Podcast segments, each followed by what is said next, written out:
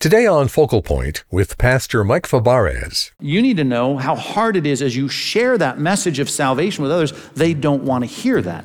They will get angry, they will be enraged. Right? They, they don't like to hear that your message of Christianity involves the fact that they have a sin problem, and you should be able to sympathize with that because you don't like it either.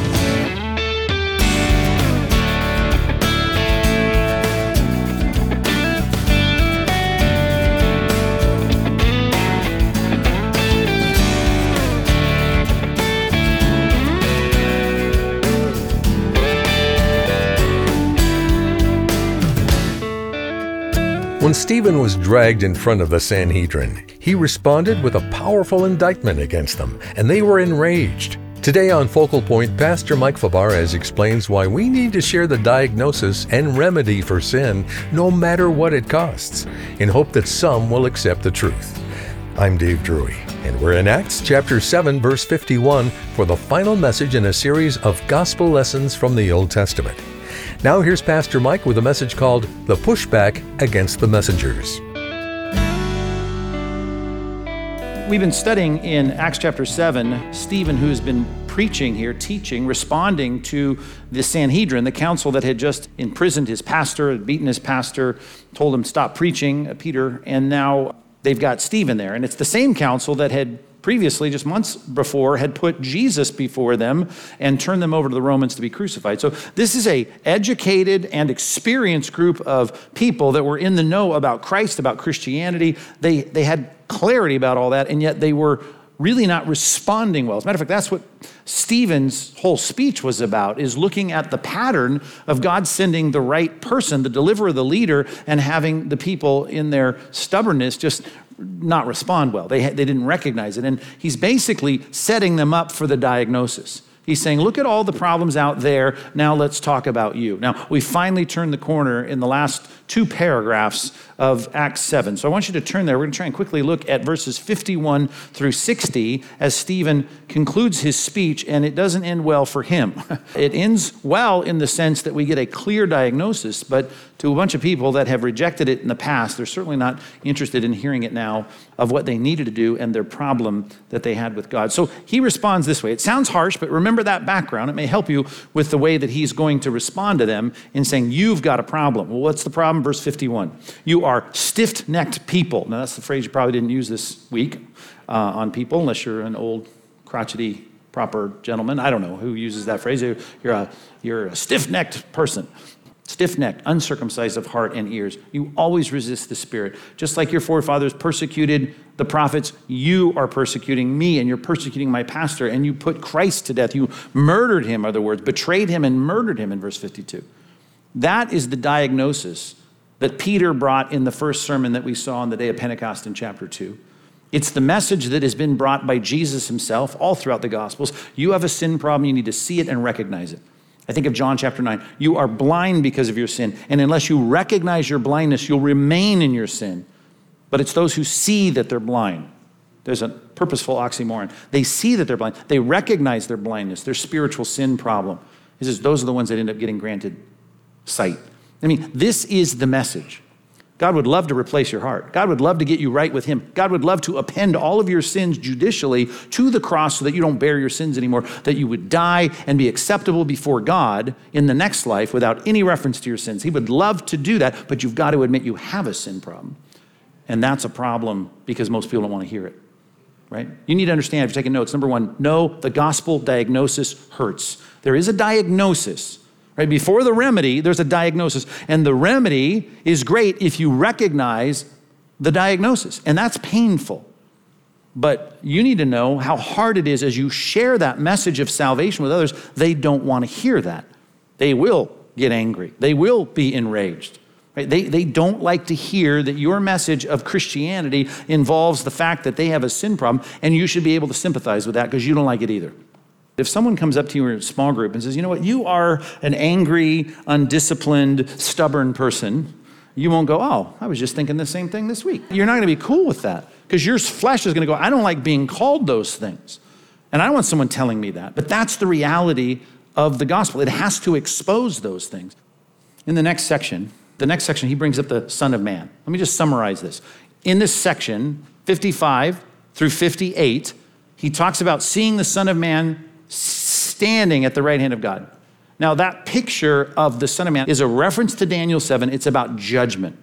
They were seminary grads, they knew the Bible. This would be a painful reminder to them of everything, not only that Daniel 7 said, but that Jesus kept saying. And he kept saying things like this When the Son of Man, he talked about himself in the third person because this is how Scripture presents the Son of Man. When the Son of Man comes in his glory with the angels, he will sit upon his glorious throne and he will separate the peoples into two groups, like a shepherd separates sheep from the goats. He would say things like this in John chapter 5. Right? The Son of Man has been given all authority to judge. And these pictures of judgment, they know that Stephen is saying, that Jesus has said, that Peter has said to them, that you are wrong, and because you're wrong, there's a penalty for that. And now Stephen is saying, Son of Man, I see him now, standing at the right hand of the Father. They hated that because it was a picture and an indictment of where they were headed to stand before the judge one day. And the Son of Man reference was a reminder to them of the prognosis, not just the diagnosis, that the prognosis was terminal. We need to realize, number two, that the prognosis is dreadful. And we talked about this, we won't turn you back there, but when Hebrews talks about the reality of facing God without Christ, it says it is a dreadful thing, right? A dreadful thing a fearful thing, I think is the, how the ESV translates, a fearful thing to fall into the hands of the living God. You don't want to meet God, your creator, without Christ in, encasing you, being clothed in Christ. And that, again, is the stuff people don't, don't talk to me about sin and don't talk to me about hell. All that, I don't like that. That's old time religion. I don't want it. See, but that's what the gospel begins with. Speaking of physical ailments, I did get diagnosed with something I guess I should tell the church androgenic alopecia. I got diagnosed with that, and they said it's an incurable case. And I hate to tell you that, but I am going to tell you today that I don't care. And matter of fact, uh, my response is a shrug of the shoulders and eh, no one's perfect. And I hope you agree with me if you know what androgenic alopecia is, because all that means is that I have incurable baldness in the back of my head. Those are the fancy Greek words for male pattern baldness, and so I have it. And I do shrug my shoulders and say, no one's perfect. Uh, there are remedies, but I don't really care about it. And I'm not going to spend money on trying to move follicles around in my head, whatever. Okay, so I need, I need a cap before you do. My head gets colder faster than yours. So the pictures from behind are like, ah, that head is not going to win any awards from the backside. Okay, whatever. I don't care. And, and you know what? My response to androgenic alopecia is the way some people respond when we start talking about sin and hell and judgment. They think, what does it matter? I don't care. And they'll say what I just said nobody's perfect. Nobody's perfect. See, but the problem is, it's not that. It's like someone saying you have, you know, stage five cancer. You, you, you have, you know, a malignancy in your brain. This is a bigger deal than, hey, no one's perfect. You need to do something about this. There is a remedy. It's like a doctor saying, You have a terrible situation, but there is a remedy. Well, there's a remedy for my baldness, some kind of remedy. I'm not interested in having it or paying for it, but I, I recognize this.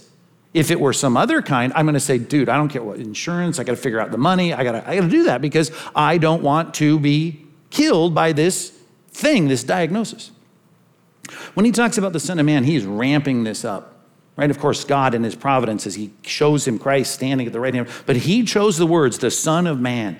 And that reminds them of the judgment that was delivered to Christ to judge the world. And that's the problem. They don't see the gravity of where they're headed without Christ when he will say to those who have rejected him, right? They're, into outer darkness where there's weeping, wailing, and gnashing of teeth. And gnashing of teeth, the grinding of teeth are not because you're angry, it's because you're in pain. I mean, it's like us uh, hearing about uh, criminals and believing that, you know, jail or punishment or fines are just a big myth. Well, it's not a myth, it's real. When you get caught, and here's the thing about God, He will always have your sins catch up with you. There will be a, a day of reckoning. And you can sit there and hold up, you know, 7 Elevens and think, well, there's, there's no, no penalty for this. Well, there is a penalty. And, and, that penalty is coming. And people may say, well, I don't like the sandwich board Christianity, turn or burn. You know, you're a sinner, you're going to go to hell. I don't, they don't want to hear that. Well, you may not want to hear that. Of course, you don't want to hear it. It's a dreadful prognosis. But the thing that we share is the euangelion, the good news, the gospel of a remedy. Christ is the remedy. And the passage should remind us of that. Look back at it here in Acts chapter 7. Stephen calls out, verse 59, Lord Jesus, receive my spirit. I'm dying, and I know this the one that is the judge of the whole earth has not only my judge now, he's now my savior. And I know I'm going to have, as Peter said in his letter, I'm going to receive a rich welcome into the kingdom.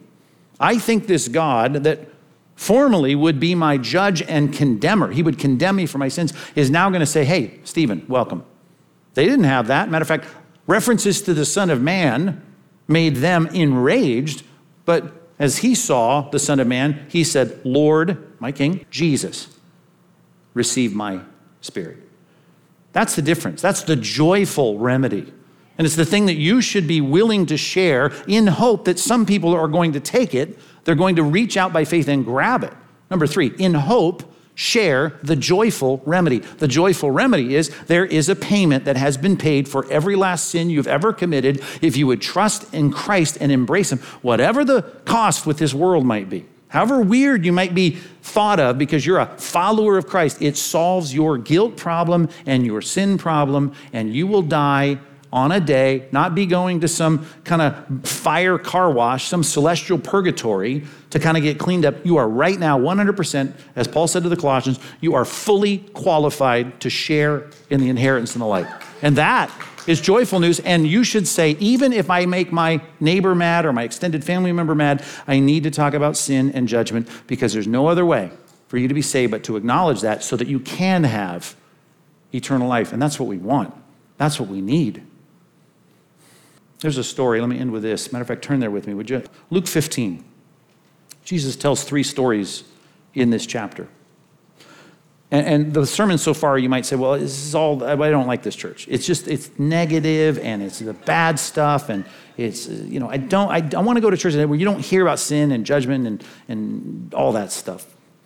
Um, where's the love? Where's the compassion? Here's where the love and compassion is for someone that finally comes to their senses about their problem. Then Jesus says, You need to understand it. There's a great passage, by the way, in, in uh, 2 Chronicles 30 that reminds us of, as Paul put it, the severity and the kindness of God. The severity is sin is a problem to this God, and, and he is not going to tolerate it. The only way to tolerate you is to take your sin, excise it from your life, and to throw it on the cross so that you can, under the shadow of the cross, be counted as righteous. So in that passage, you see the great juxtaposition and contrast of the severity of God who will judge sinners and Him saying, if you would just turn from that. And He uses all these words there will be compassion, there will be mercy, there will be grace. What a great picture of the gospel in the Old Testament. That's what we're looking for, is for us to have the experience of the good, good, good, good, good, good, good news of forgiveness.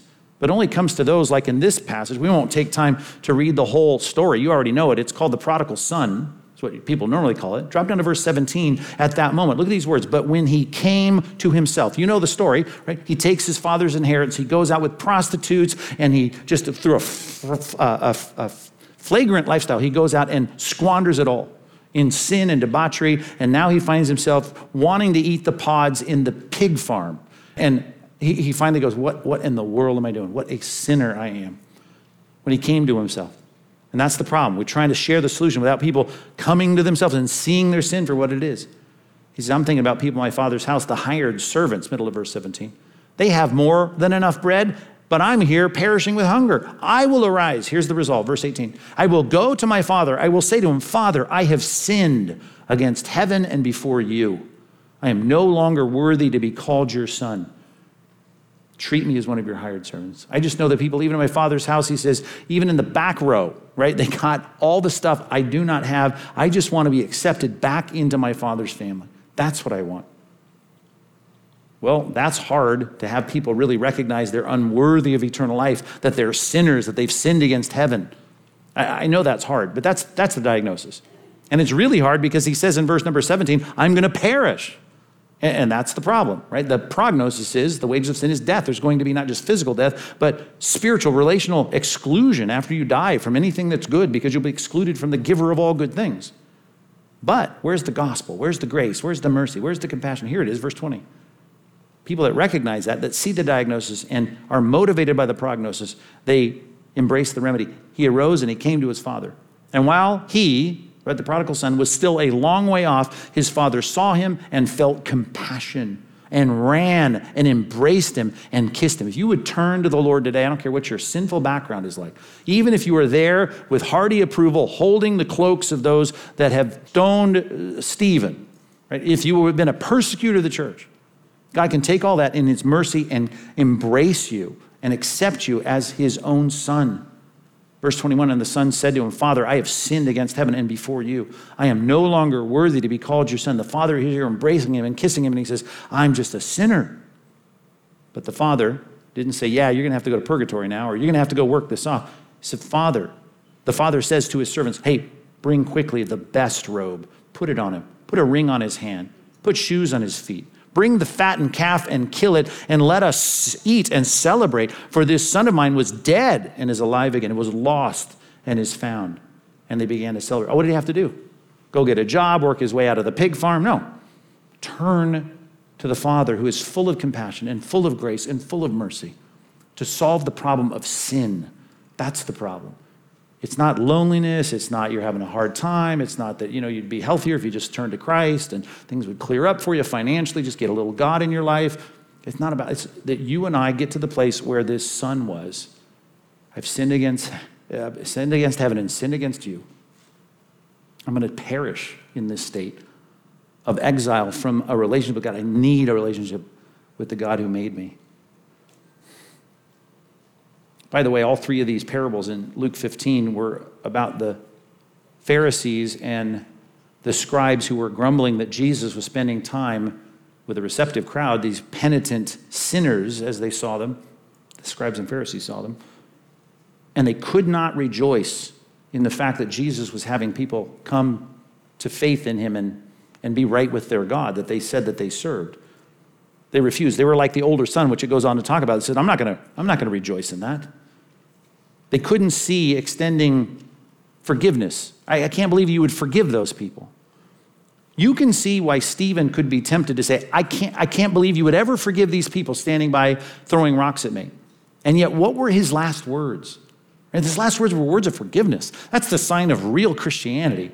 Right? First John talks about that. that you, you don't even know if you're really a Christian unless you can be a forgiving person. Right? If you can't forgive, the Father doesn't forgive you. I mean, that's what the Bible says repeatedly. And here is Stephen willing to say, Those people are on equal ground with me. I pray that you wouldn't hold this against them. I pray that they'll come to faith in Christ. I mean, this is a great example of what they needed and what they didn't have. And Stephen had it all. He knew what it was to be accepted by the Father, he knew what it was to die and say, I know where I'm going. And he also knew what it was to look at other people and say, hey, if they were to come to faith, I would rejoice in that. Speaking of physical health, when you go to your doctor, next time you go, I want you to look for the, maybe out on the sign, maybe on the business card of your doctor, maybe uh, in the elevator. Look for that, that logo, that, that, that image. You'll see it on ambulances, the pole and the snake wrapped around it. And I want you to remember that it was a really bad problem to be bitten by a snake. In the Old Testament, a bunch of snakes came to all those people wandering in the wilderness. They got bitten. You get dizzy, your blood pressure drops, you have a rapid pulse rate, you vomit, you have nausea. It's a horrible thing to be bitten by a poisonous snake. And so all these people were bitten by poisonous snakes in the wilderness, and they happened all at once. And God says, I'm bringing that on the people because of their sin. They were rebellious, they were angry, they were criticizing Moses, and God goes, I'm going to judge them for their sin. And instead of letting them all die with that terrible feeling of dying of a snake bite in the middle, uh, middle of, of the wilderness, they said to Moses, Okay, we, we, we see our problem. We get this, his judgment. And God said to Moses, Here's what I want you to do. I want you to take a bronze snake, wrap it around a pole, and erect it here in the middle of the camp. And these people that are wasting away while you're building this bronze snake, who are saying, We need remedies, we need remedies. You stick that pole up in the middle of the camp and you have people come and look at it. That's the Numbers 21. You can read about it when you get them. Numbers 21. Just look at it. Here's the simple phrase look at it and live. I mean, you want to get fixed right here. Look at it and live. In John 3, when Jesus was talking to Nicodemus, he said, I know men hate the light because they don't want their sins exposed, but those people that will admit it, that will see it for what it is, they need to look to me. He said, just as Moses lifted up the serpent in the wilderness, right, the bronze snake on the pole, so the Son of Man, right, must be lifted up.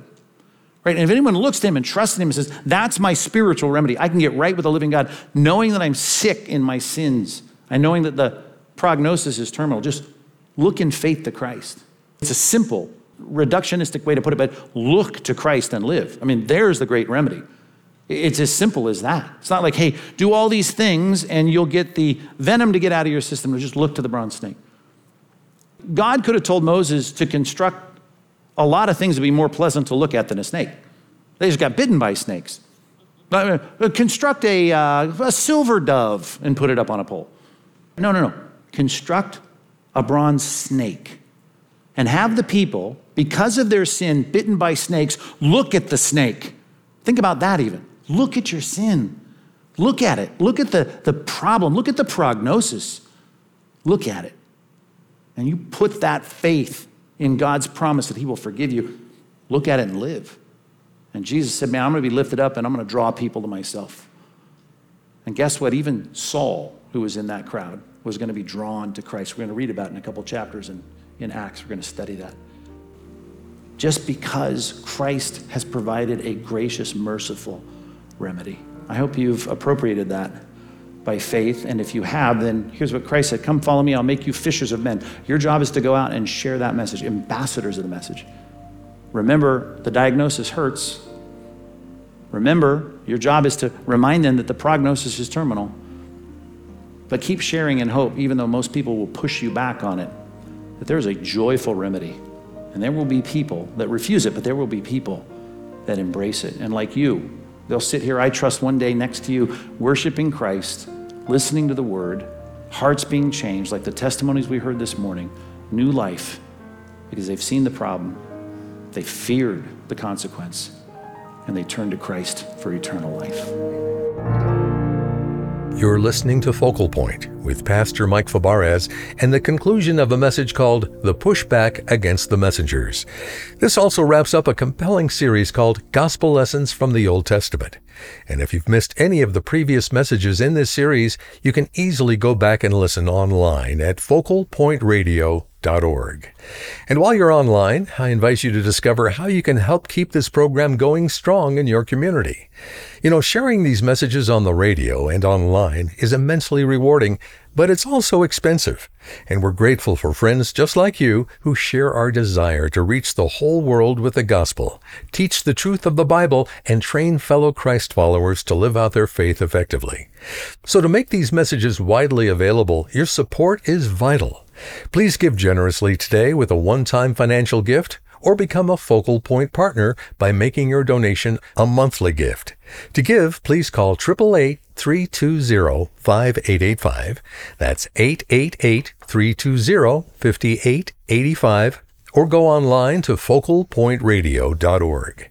And to say thank you for your generous donation today, we'll send you a copy of Pastor Mike's brand new book titled Envy, a big problem you didn't know you had. This book exposes the pervasive sin of envy and explores biblical ways to shore up your heart and mind and close the gaps that make us vulnerable to envy's temptations.